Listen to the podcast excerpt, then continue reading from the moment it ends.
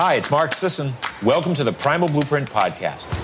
It's time for another show dedicated to the world of keto. Check out ketoreset.com for details about my New York Times best-selling book and send your questions to info at ketoreset.com.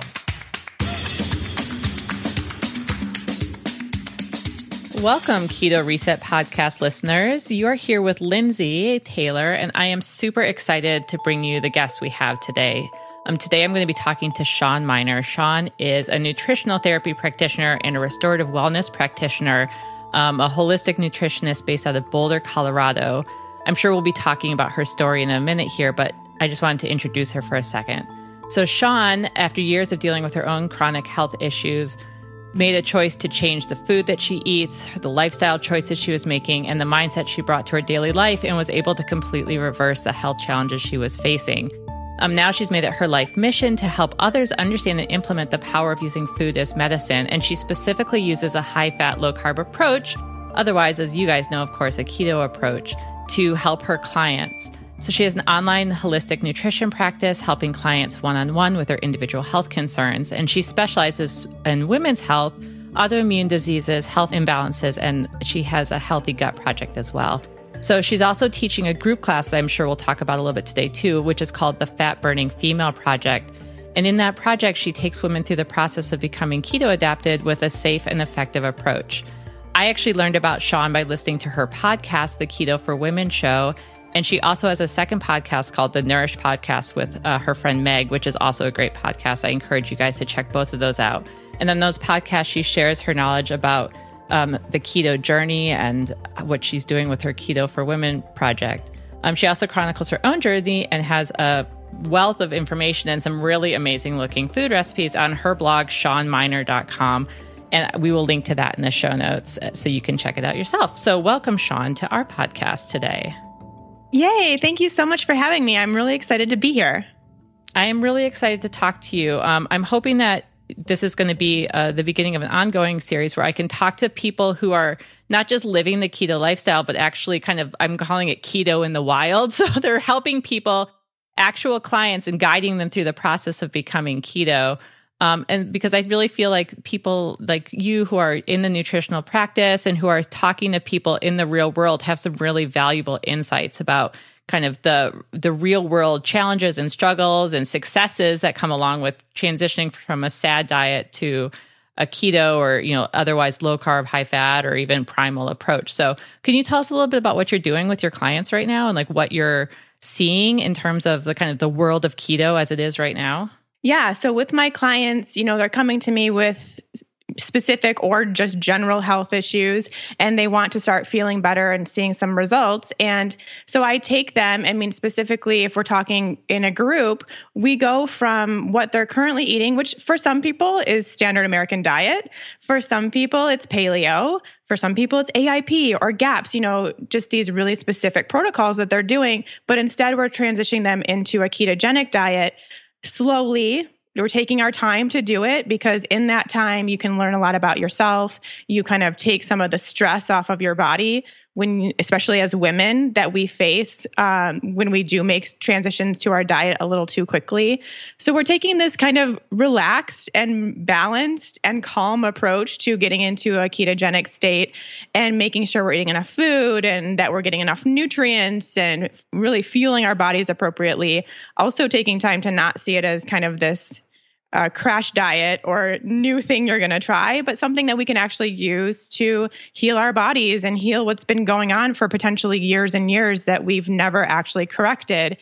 And that's kind of what keto can do for us as women uh, if we just make sure to do that nice, kind of safe, easy, calm approach to it. Yeah, one of the reasons I wanted to have you on specifically is because I've heard you talk about this, uh, you know, calm, slow approach, and it's very much in line with what we're trying to do at uh, the Keto Reset, which is, you know, ease your way into keto. Um, and you know, we start with the transition into primal style eating if you're not already doing that. So cutting out you know, the inflammatory oils, the grains, the sugars, the things that are keeping you locked in carbohydrate dependency and might be contributing to negative health problems you're having, or even just, you know, kind of symptomatology, even if you don't have a specific kind of chronic health problem. Um, can you talk a little bit more, though, from your perspective about why it's important? To not necessarily go from like let's say you are starting from kind of just a typical American diet, even just a healthy, you know, quote unquote healthy, you know, maybe whole grain based, you know, low fat, why you would recommend and why you take your clients through this kind of slower, gentler approach. Yeah. So specifically for women, that's who we're talking to today. And, and that's really who I deal with most.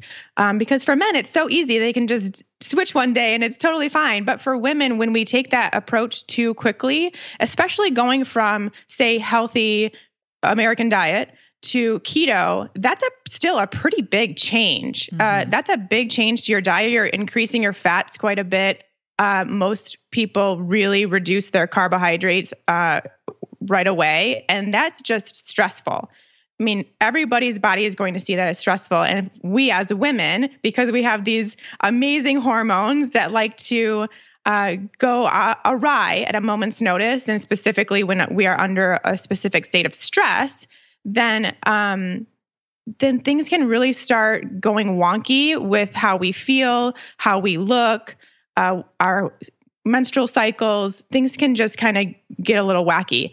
And so we take this slower approach, and that really keeps that from happening. It's going to keep that stress response kind of much more minimal. You know, it's it's still going to happen because we are changing our diets and there is this kind of uh, keto flu that we all go through, but it's going to be uh, much smaller, much more tolerable. Your body's not going to see it as this uh, crazy amount of stress that you're now under. And you're going to be able to maintain those hormones that we have that we need to maintain in order to feel our best and um, to stay in this nice, happy place that we like to be in. So that's why I created this approach that just really, it's not like, okay, one day you're eating this and then the next day you're eating that. It's like, okay, let's take where we're at let's uh, take about three to four weeks to actually become ketogenic. And in that time, you can kind of retrain your body what you're going to be using as fuel in a slower approach uh, instead of just all of a sudden not giving yourself any carbs, which our bodies are used to. If you're not in a ketogenic state, your body is used to using glucose as fuel. And then all of a sudden it's just not there that's uh, that's stressful right? That's a little crazy for your body and it doesn't know what to do. But if we can kind of slowly make that transition to lower that glucose level which is your energy source while at the same time increasing that fat intake to where you are starting to produce ketones and getting that uh, going a little bit quicker then it just it makes it all a little bit easier on the body for women especially. Yeah you hear all the time that you know keto's not for women or that you know, women have a harder time with keto. And I just, I mean, I think that's a big oversimplification, but I do think that there are obviously specific things that women need to think about whenever they're making any kind of dietary change, just because we are going to be more sensitive to things as simple as just the number of calories you're taking in compared to, say, the man in your life or whatever, who's mm-hmm. you know, a lot more flexible in terms of his ability to not be physiologically stressed by those things. Right, exactly. And I hear that all the time. This, uh, I, should I be doing this if it, I'm a woman? Is this okay? Am I going to wreck my hormones?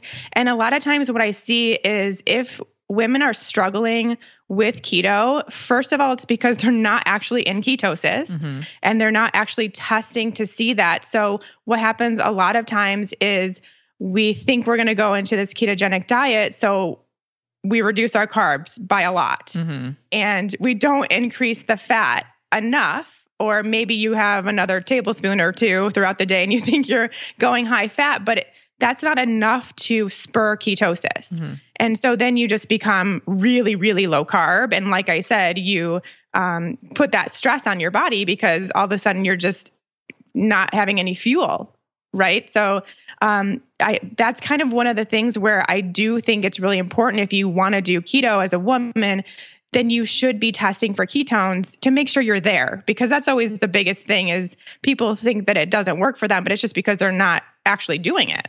Yeah, another question I hear a lot is, you know, I've been doing this for a week and I'm not in ketosis. And it's like, well, A, a week is not very long.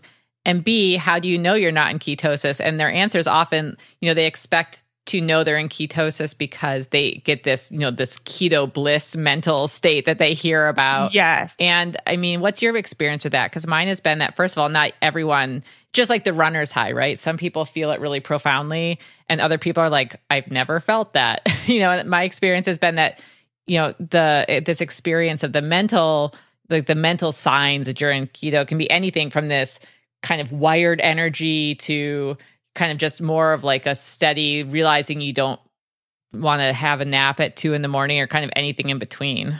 Mm-hmm. I can tell you for most women, it's much more subtle. Oh, okay. That's interesting. You know, we all expect to hear because we've heard um, on blogs and podcasts and all this stuff that there's this keto magic the day you get into ketosis. Mm-hmm. And it just, it, for most women, it doesn't happen that way. Interesting. First of all, like like you mentioned, uh, you said people are thinking after a week they should be experiencing like walking on clouds, right. and um, it doesn't work that, like that. it doesn't work like that, unfortunately. First of all, for a lot of women, it takes a lot longer than a week, or even two, or three, or four weeks to get into ketosis. Mm. So that's the first thing: is you. It really is a person by person basis, woman by woman basis. You have to just kind of go with what your body wants to do. Take the time to let your body figure that out for itself and be patient.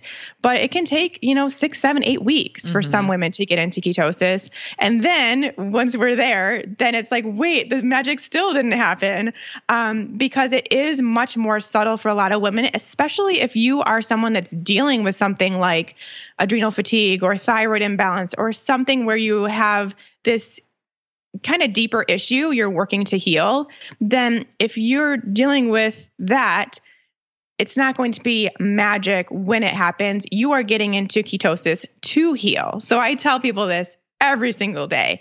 Yes, it is this magical, awesome thing to be in, but it doesn't mean that rainbows are going to happen. It just means that's when you can start that healing process a little bit more efficiently.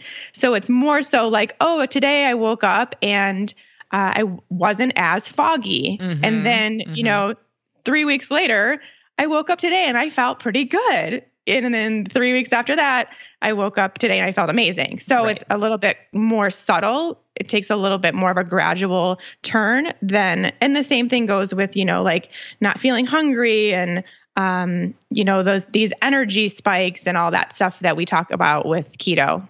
So I hear you saying that you're you recommend that everyone be monitoring their ketones, like either blood ketone or breath, or obviously the urine strips are not ideal, but um, that you have all of your clients measuring at least at the beginning. Yeah, I do because not as and I recognize this, but I want it to be more so a way to get to know your body versus this tool that we can start kind of obsessing over and another number to add into the mix. Uh, I don't think it needs to be this like science experiment with yourself. But I do think that getting that knowledge about when you feel really good, what do your ketones look like? When you don't feel good, what do your ketones look like? And it also, there's a lot of confusion and questions in the keto community about what should my macros be?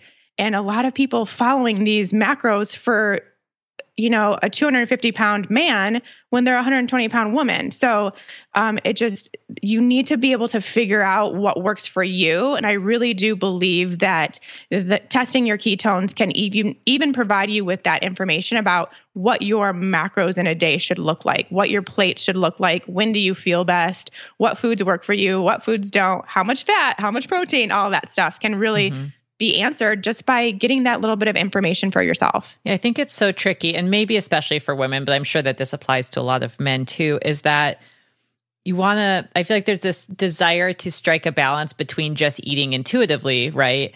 And then, um, having all the possible data to help you make informed choices. So, you know, with the food tracking and the weighing your food and the measuring your ketones, I mean, I think that, you know, my opinion is that, especially when you're making the transition into a keto or any diet really, but especially with a keto diet where these things are kind of maybe more tightly monitored, um, that it's really important to gather that data and just use it again, just like you said, against your own subjective data. And then after a while, you know, especially if you're feeling really good and if you're not having any acute health problems, then you can back away from the weighing and the measuring and the blood ketones and all that. But you know, I think a lot of people, and maybe a lot of women especially, are afraid of getting too obsessive about their food and thinking too much about food. Mm-hmm. And so, how do you help your clients balance that concern? Yeah, so I completely agree. There is unfortunately not really a great way to get into ketosis without somewhat measuring and tracking and calculating to some degree. Now, uh, in my class, I actually created this whole other way to track and measure so that we know without having to do this like huge math equation. But you do have to know that information for yourself because you have to know that you're getting there. So I completely understand that. And I am someone that is all about intuitive eating and learning how to listen to your body. And your body will tell you exactly what it needs and exactly what food and exactly what ratio if you just listen which a lot of us have disconnected from that um, over our adult lives. So i really like to take that time. So like i said transition slowly into ketosis. Take that time to you know maybe start some tracking and and measuring just so you can have an idea. But while you're doing that, also take a look at those plates. Like really get a good look at those plates, especially when you feel really good and see what it looks like because from there then you have this framework that then you know 4 or 5 weeks down the road you can kind of back off from that calculating and measuring and weighing and just know this when this plate looks this way that's when I feel the best. And then it becomes kind of this place where we can become more intuitive with it um, and know, okay, so most of the time I'm going to be eating a plate that I know makes me feel really good. And then you have these opportunities too to be like, well, this is going to make me really happy if I eat this right now. Uh, it may not be the best choice. It may not make me feel the best or be contributing to my health 100%, but it's going to make me happy. Um, and then you have these choices where uh, you're also promoting the the the health factor and make the choices that make you feel good, but they may not be your most favorite food ever. So you have this balance, but you have to start with a little bit of knowing about yourself and using that tracking to to get there, using it not just to track and calculate, but also to understand what your body does when um, when it, that food is in that ratio and how you feel and then you really can go without it. And the same thing goes for testing ketones. I mean it's very much a thing that happens at the beginning and then once you get the feel of it and get the hang of it you can kind of back away from that too. And you just intuitively know yes i'm in ketosis yes i'm feeling really good or no i'm not and no i don't. Uh, but you have just so much freedom within that. And I always tell people I didn't really know what food freedom was until I went to keto. And that really is what brought me food freedom because I love the food I'm eating. I feel really good. I know what a plate looks like of food that's going to promote my health and healing and happiness. Um, but I do still have those moments where I just want to have something that would make me happy. So maybe it's like a gluten free chocolate chip cookie or something. And it's not going to totally throw me all off. It's just me being intuitive. And it has stopped the tendency to want to binge or um, just totally go off the rails because I am not telling myself I can never do that anymore. So it's just it it really does open the doors to a lot of food freedom and intuitive eating once you get past that first hurdle of you know figuring it all out for yourself totally and when you say food freedom that's what I mean when I'm talking about in our Facebook group about metabolic flexibility, right? The idea is that mm. none of us, not me, not Mark, not you, not anybody in the keto space that's worth listening to is saying you can never eat a carb again or a piece of pizza or a piece of cake or whatever. Mm-hmm. But the idea is to establish kind of like a baseline level of metabolic health and also a baseline level of knowledge about yourself and the way that you interact with food and how food makes you feel. And that way you can make informed choices. Because we're all mm-hmm. grown-ups we all get to pick what we eat. Like when no one's trying to tell you what to do here. But yeah exactly. But there are so many rules that we've created over the years of being adults that now it's hard to back away from those for a lot of people i think. Right and i think keto feels like it has a lot of rules right? Mm-hmm. so and that's what i think is a maybe a turnoff to some people is that keto feels like a whole set of these dietary rules that are now being imposed on you and people don't like being told what to do and it's intimidating yeah, and especially in the keto space, there's just, I mean, you can go to every single keto blog and they'll give you more rules. So you could come away with like 30 rules of how to do a ketogenic diet. And quite honestly, most of them don't matter. They just really don't. You have to find out what works for you.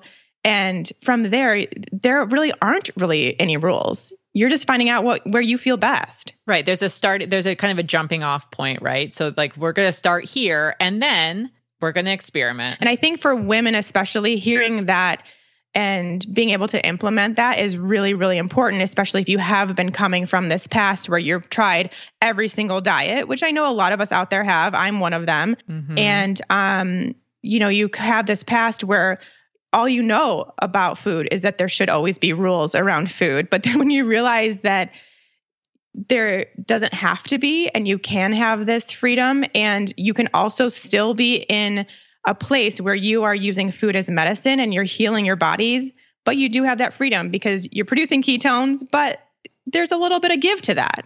It's a great place. This seems like a great time to actually take a step back. And do you want to tell us a little bit about how you arrived at keto and you know a little bit of your backstory, which I know because, like I told you off the air, I've been binge listening to your your podcast, the Keto for Women show. Um, Yay. But why don't you tell our listeners for um, our podcast a little bit about kind of where you came from and then how you found keto and kind of what it did for you and why you're so passionate about it now? Yeah, sure. So I um Let's see, I guess my story kind of starts in two ways. First of all, I was pretty deep into the fitness industry. I've been in the fitness industry or was in the fitness industry for 11 years. And I was pretty deep into that and training pretty darn hard. Uh, and at the same time, I developed my first autoimmune disease, ulcerative colitis. And um, at the time, I was totally cool with just taking the medication not really thinking much of it. And then eventually the medication stopped working. And I also realized maybe I could do something more with this in my own lifestyle and health and food and all that stuff. Uh, so I eventually switched to a paleo diet. That was um, about five years ago. And it was great. It really did a lot of healing for my health and my autoimmune disease. Uh, everything was awesome. And then all of a sudden it wasn't. and then I, I, started developing new random health symptoms that I could not figure out what was going on. For me, it was uh, like brain fog, like very intense brain fog and chronic fatigue, uh, joint pain, um, a lot of unexplained weight gain in a very short period of time, just really random health issues that were making me feel absolutely terrible. And I, there was no reason why. I could not figure out the reason. Um, long story short, it ended up being a response to toxic mold exposure that I had been living in and not knowing it. And uh, I needed to go through a treatment protocol for that. Uh, but in that meantime, I also had obviously become a nutritionist and I was helping people with their own health issues. So I knew the core thing that I could do was also heal my body through food. I knew that that was something that I believed in that worked. And for me, the next place to go, because I'd already been paleo, was to transition to a ketogenic diet because I knew the benefits of producing ketones. And I learned much more about the benefits of producing ketones once I made that decision. But uh, I made the switch while going through this protocol and it completely changed my life. I mean, I was really struggling a year ago and it's been a year since I switched keto and um it I was one of those people that had these magic moments and within 2 weeks I was feeling like a different person. I could actually uh, make it through the day without having to take a nap and I had energy to work out. And these were all things that had kind of I've lost because of this illness that I was going through. So it completely just totally shifted my life. But I did make a few mistakes and I learned from them. And I was just continuing to learn about keto. And that's really where I developed this passion for helping women specifically use this as a tool to gain their health, like I had, but also not go do those mistakes that I did. Uh, and I kind of made this whole um, program from it. And now I help women one on one as well. And it just has been completely life changing. I truly feel the benefits of ketones on a regular basis, just producing those and the energy I feel and the mental clarity. And it it's just pretty cool. It's pretty great. So that's how I came to be, basically. So I know that a lot of the people that you work with have stories, not obviously exactly the same as yours, but come to you because they're they're struggling in one way or another and they're hoping to use food as medicine, right? Mm-hmm. Um, and I'm kind of looking at the people who are coming to us now and in, in, in, the keto space, and I'm seeing kind of two groups, and I, I think that they're actually overlapping more than we think they are. They're kind of the people who are looking to use food as medicine, right? And dealing with, you know, autoimmune issues and maybe metabolic health disorders, gut health type things. And then people who say they just want to lose weight, right? Yes. And I'm um, and I actually, like I said, I think those two groups are maybe more overlapping. Like a lot of the people who may think they just want to lose weight actually have things to heal that they're maybe not even aware of. Mm-hmm.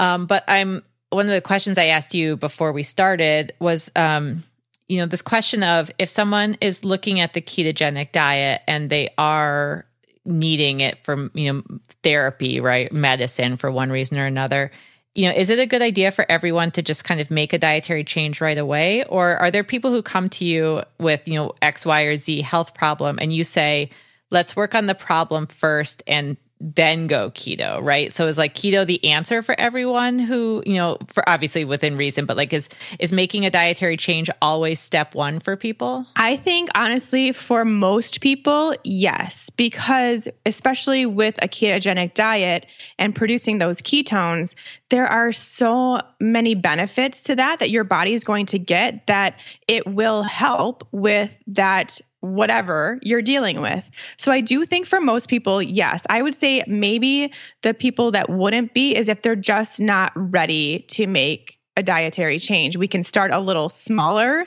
and make some other changes. Like, for instance, I know you said uh, in the keto reset that you're just getting people off of oils to start, you know, using the crappy oils and processed foods. Maybe that's something where we can make smaller changes at the beginning. It just depends on the person. But you know, I truly, because I'm a nutritionist, believe that food is medicine. And I think most people probably listening agree. And it really can be the medicine for almost everything.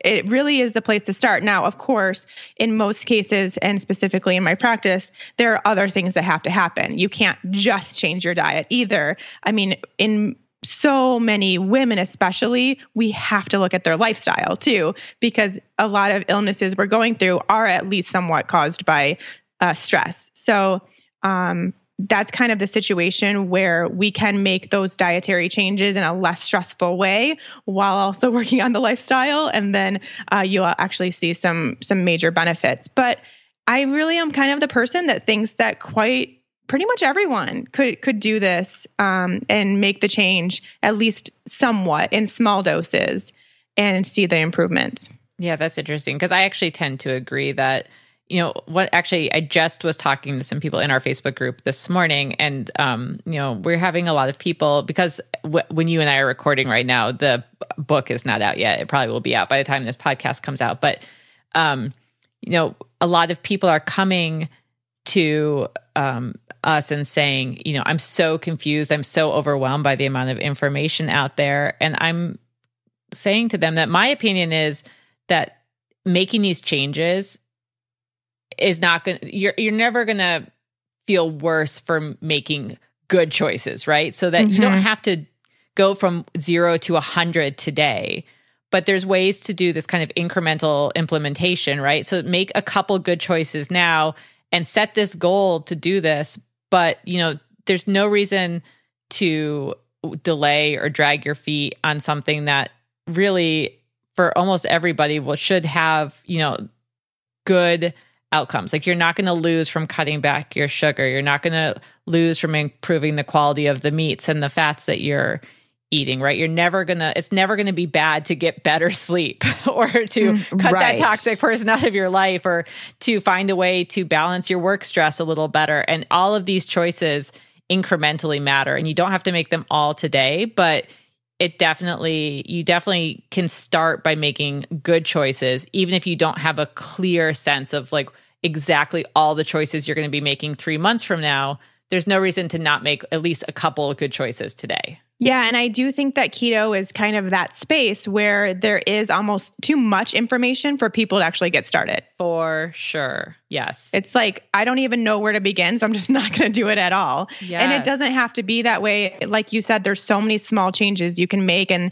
and that's really what I promote in working with my clients is like there are some actually really easy things that you can do today that will make it a lot easier to see what happens in a month. Right. You know, so I think, but yeah, unfortunately, as awesome as it is, there's just, again, going back to all those rules that people will tell you, it totally paralyzes people. Absolutely. Yeah. In fact, we were just talking about analysis paralysis mm-hmm. earlier that just, and there's, and the fact of the matter is there's some bad information out there, right? So people, you know, if you get too much into the weeds, and you start getting into the nitty gritty and then you don't know who to trust and it's just you know and then people get frozen and they're not making the choices. Yes. So let's take this topic a little bit further. So what do you think are kind of the top you know the top tips or the you know the top best steps for someone who's starting? Like if someone comes to you and they're just like i don't know what i'm doing. I've read all these blogs and i'm completely frozen and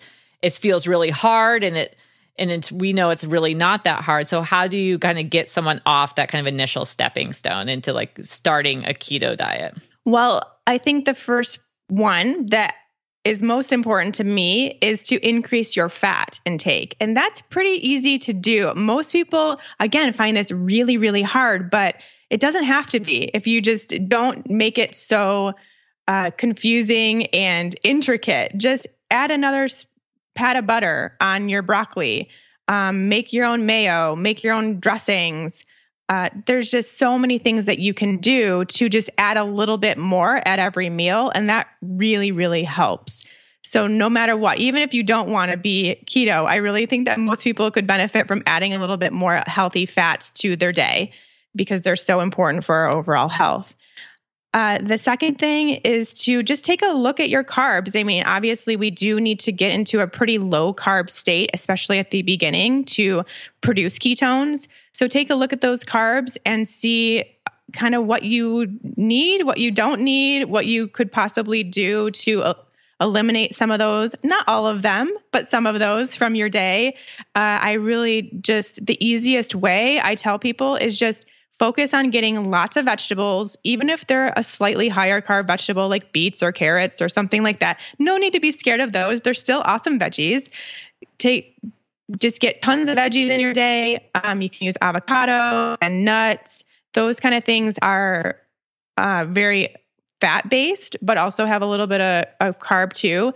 Just focus on getting your carbs from those, and you'll be just fine. Um, and you know, if if you're not quite at the point where that could be all of your carbs and you know if you add a sweet potato or some white rice or something go for it for now and, and then see how you do with that.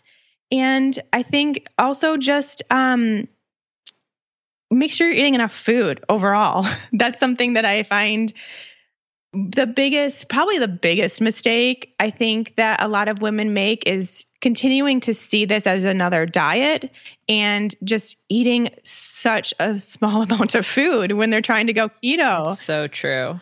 Yes. I feel like this is my constant chorus is please eat more. Yes. Please eat enough food. Yes. Please eat enough food. Please eat enough food. because it's so hard to keep telling women you are not eating enough food and it's you know there's a lot of pushback to that because people are afraid of weight gain and and body fat gain and all that mm-hmm. stuff. So mm-hmm. it's definitely a very hard message to push, but it's so true. I mean, we can completely change a lot of our health issues just by making sure that we're fueled properly. So, um, just within keto, it is can be kind of challenging, I think, because you are increasing your fat, hopefully, to a nice uh, high point and it does help with your hunger cues. So you begin to feel potentially less hungry, more full throughout the day. So a lot of people say, well, I just kind of forgot to eat, which I understand. But when you're trying to heal your body and um, get into this nice, awesome state of ketosis, it you really do need to continue eating. Just having one meal a day is not going to promote the health that we're looking for specifically in women. It is such a hard balance because the caloric, you know, the hunger regulation is touted as one of the big benefits of keto, and it is great to not get hangry. Mm-hmm. But at the same time, you know, I do feel like a lot of people are finding that to get enough calories, they're having to eat when they don't feel really, really hungry because of the way they're eating. And um, and that's such a, such a hard balance to find and a hard message to push that you still need nutrients, you still need calories if you're trying to be healthy you need to eat enough. And that, you know, what constitutes enough may be a little bit less than it used to be once you're a little bit more metabolically efficient, but it's not, you know, 800 calories a day less probably if you were eating well before, you know. And so it's so mm-hmm. I find that there's this kind of an this weird anomaly with keto where it's sometimes easy to undereat because you're just not hungry anymore but then once you realize how delicious fat is, and especially for people who are like drinking a lot of their fat, it's also sort of easy to overeat. Yeah. And so that's where I think that tracking can really be helpful is is just knowing what you're putting in your body because um, I find people who have problems with both under eating and overeating because the fat, once they get into it, they're like, oh man, mayo is amazing. Almond butter is amazing. Butter is delicious, you know? Right. And then you have like two fatty coffees in the morning and you're just way over already. Yeah, I do understand that too. Um, but it's just it that's again, like you said, where the tracking really does come in handy just to get to know your body. Um, but if you are someone that's coming from a past of being on diets and probably being kind of low calorie, which there are just a lot of women in the keto community that are in this spot, then you also have a metabolism that you need to heal. And that might mean that you're going to eat when you're not hungry. But, and it's again super hard because we're all about intuitive eating and eating, you know, listening to your body. But to some degree, you do also have to work on healing that metabolism. And it really does, once you do that and once you kind of get into this rhythm of eating enough food, then your body will start responding and you will be hungry. It won't be this hangry blood sugar crash thing that we're now getting rid of because we're in ketosis, but you will know when it's time to eat a meal. And that's when you know that you've kind of worked on that metabolism and done some healing. Yeah, I think that part of the problem is that people are not patient enough, right? So they expect that their intuition is going to come in week two, you know, and that they want to both heal their metabolisms and also start to lose weight, right? And the and I know that from listening to your podcast, I think you and I are totally on the same page here, which is just eat first. At first, we're just eating. We're just eating enough food. We're eating the right types of food. We're eating enough fat. We're eating enough calories. Just eat first. And then once you have the eating dialed in, then you start to tweak it to your specific goals. Oh my gosh, yes. You just you took the words right out of my mouth. I really do say this every single day. And it, again, is a very hard message to get across because, unfortunately, for some women, if you've been in this constant place of malnutrition, then you're going to probably gain a little bit of weight you know, or at least. Is that what you're seeing with your clients? Yeah, yes. You might gain a little bit. Now, I'm talking like five pounds. Nothing mm-hmm. that we should be totally freaking out, but of course, we freak out because no one mm-hmm. wants to see mm-hmm. the scale move if you're someone that's trying to lose weight, which is the case for a lot of women who do keto. Um, and that does change over time, but you've got to be patient. You have to give your body a little bit of time. And you also have to know that you're now doing this from a different place. You're doing this from a place of um, health and happiness and balance, and not from this crash dieting place because that doesn't end well for anybody. We all know that by now. So when you do this um, and you go through this place of nourishment, then yeah, you may experience just stalled weight, maybe a little bit of weight gain, but then your body starts responding and you get to this awesome place of of weight maintenance at where your body is comfortable and you don't have to diet. You don't have to restrict your calories. And it's kind of awesome to go there. Yeah, it really is. But I I mean, I just think this is a huge hurdle for people is they're just afraid to gain a pound. and, mm-hmm. and it, I get it. it. I mean, I hard. totally get it. You know, I'm Yep. I'm not any I'm not magically different than anyone else. Like I don't want to see the scale go up either. You know, I mean I'm doing this for health and we're just it's ingrained in us that you know, if you see the scale go up, that's the opposite of health. Right? Right. Yes, exactly. And the only thing that I will say though is how often do we and have we as women potentially decreased our calories, seen the scale move, but then it stops? Mm-hmm or seeing the scale move, but then it goes back up. Mm-hmm. Because that that doesn't work. That methodology does not work. And we know that now. We've gone through these yo-yos. We've done these restrictive things and we're obviously still looking for the answer because now we're here. Um, so now it's time to maybe just try something different right. and and see what you can do if you let your body heal but just just give yourself a little bit of time and a little bit of grace. That's all i ask and you really will see the benefits. So let's talk about the the kind of mental side of it a little bit more then. So do you have any strategies you use or or kind of tools you impart to the women you work with for you know feeling more patient or trusting the process or kind of you know just anything that's like more mindset related to help them? Because change is hard and it's very you know for food issues are very emotionally entrenched you know mm-hmm. and and anytime something is called a diet which again i totally agree that i wish we had a better word you know, eating pattern way of eating yes. food lifestyle yes. you know but really i mean we we all still call it the keto diet um and though that word in and of itself is just fraught right for a lot of women so what do you do with the women you work with to help them develop the mindset that sets them up for success with this kind of dietary and lifestyle change? I mean, the biggest thing that I really, really promote is that we want to work on our health. So you may have a specific health issue like autoimmune disease, adrenal fatigue, thyroid imbalance. Uh, these are the women that I see commonly. So that's what I'm, or even like a gut health issue. Uh, those things are really great and um, to be healed by a ketogenic diet. But we need to focus on those things because so often, and I know you brought this up um, a little bit ago, the reason why you're holding on to weight, and this, I would say this is about 90% of the time, the reason why you're holding on to weight is because of a health issue. Mm-hmm.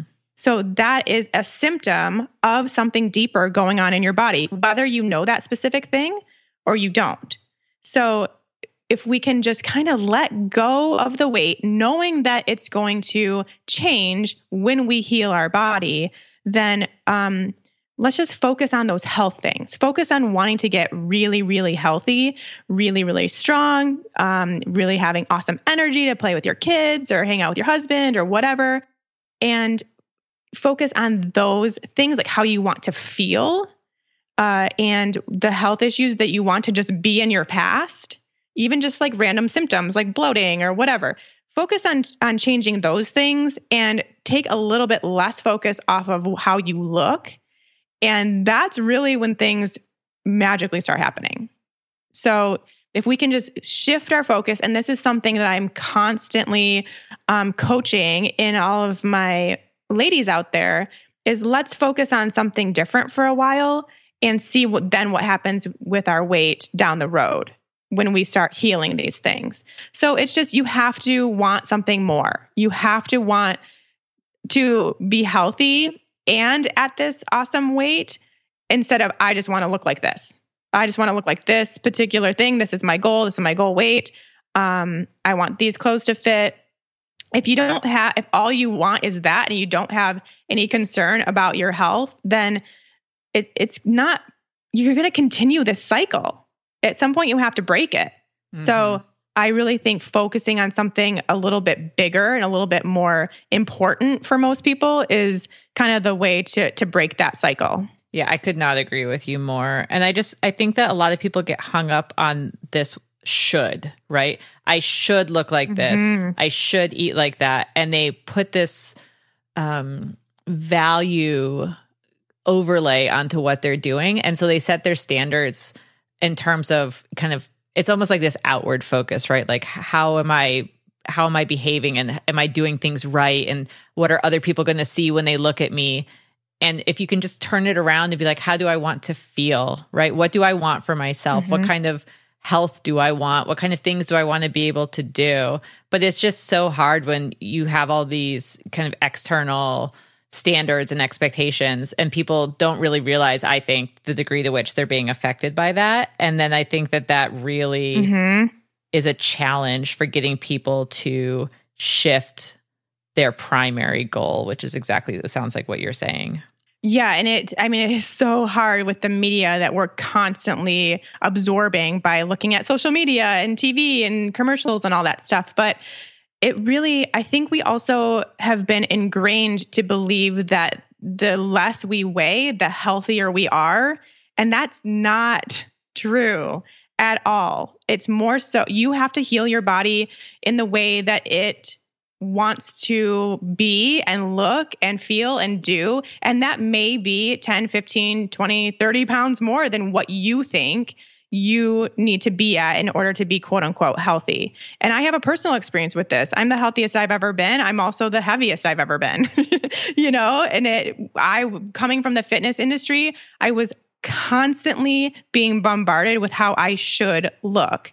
And I had to look the part. And so I had to go to extreme lengths to get there. And now that I don't, and I just nourish my body and I just enjoy life, I'm a little bit, weigh a little bit more, but I am the healthiest and I am the happiest. And that's what people notice. People don't care what you what size you wear if you are truly healthy and truly happy. And you sh- shouldn't either. I mean, if yeah, there's of course going to be um, situations where you do have to lose weight in order to gain that health, right? Mm-hmm. Um, right? But once we get to this point where maybe we're just kind of creating this number in our head of what we should weigh or the size we should wear, and that's kind of all we can kind of think about. But once you can get past that and just say, okay, let me just see what my health can do and what happens when I'm truly healthy, it just takes a little bit less pressure off yourself too. I think. Mm-hmm. Absolutely. And I just, I really am a firm believer in that because it, it worked for me just to kind of get over that and um, just try to be the best person I can be beyond what size pants I wear. That is awesome. and I actually think it's a really perfect message to end with. Um, I really am super grateful for you coming on the show and taking the time out of your very busy schedule to grace our listeners with your presence and to just spread the word about health and this thoughtful approach to keto that I just really admire in your work. Yeah, and it's so refreshing to talk to someone like you that has a similar approach, and I am not just this crazy person out in the keto community. I feel like we could probably talk for another two hours, so we'll probably have to record again in the few in the near future. Um, so remind all of our listeners where they can find you and hear more about what you're doing. Yeah, so you can go to my website at shawnmynar.com, just my first and last name, and learn about more stuff that I'm doing. And I'm also on Instagram at Shawn Mynar Health. I'm over there all the time. Uh, and Facebook at Shawn Mynar Health too. So we can chat with me all over the place. Awesome. And for our Keto Reset listeners, um, you can find me in our Keto Reset Facebook group. Um, you can get more information about the book at ketoreset.com. Of course, primalblueprint.com and find more of Mark's work at Mark's Daily Apple. And Shawn, thank you so much. This has been really great talking to you. Thank you, Lindsay. Bye bye.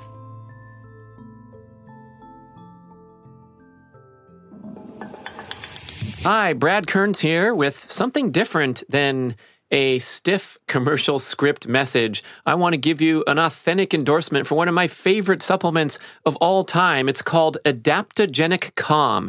It used to be called Primal Calm, and the key ingredient in this formula is called phosphatidylserine or PS, and this agent has been shown in hundreds of studies to blunt the catabolic effects of the stress hormone cortisol in the bloodstream that's released in response to all forms of life stress, whether it's a series of difficult workouts, extensive jet travel, personal stress of any kind. We're constantly triggering the fight or flight mode in modern life And when people say, hey, you should take a chill pill, this really is a chill pill because when you consume an appropriate amount of phosphatidylserine and the other supportive ingredients that have been known to have a calming effect on the central nervous system, things like magnesium, L-theanine, magnolia bark, and rhodiola, you will get a calming effect. It's not like a stimulant product that makes you feel more energy and have a better workout. But instead, this sort of takes the edge off of that stress buzz where you feel that foggy brain function, maybe a little shaky and finally fried at the end of a busy, stressful day. This stuff will help you clear your bloodstream from those catabolic stress hormones before they can do the damage. So I like to take significant quantities of it in and around stressful events, such as jet travel or in those heavy training cycles when you're really pushing your body and trying so hard not to fall into that overtraining, overstress, foggy brain function spiral downward. That's right, phosphatidylserine has also been shown to enhance cognitive function. It's commonly used in Europe on cognitive decline patients. And you can make that connection between when you're frazzled and overstressed and how your brain doesn't work quite as well. So, this is a brain function enhancing, stress hormone reducing secret weapon, adaptogenic calm. Look for it on primalblueprint.com.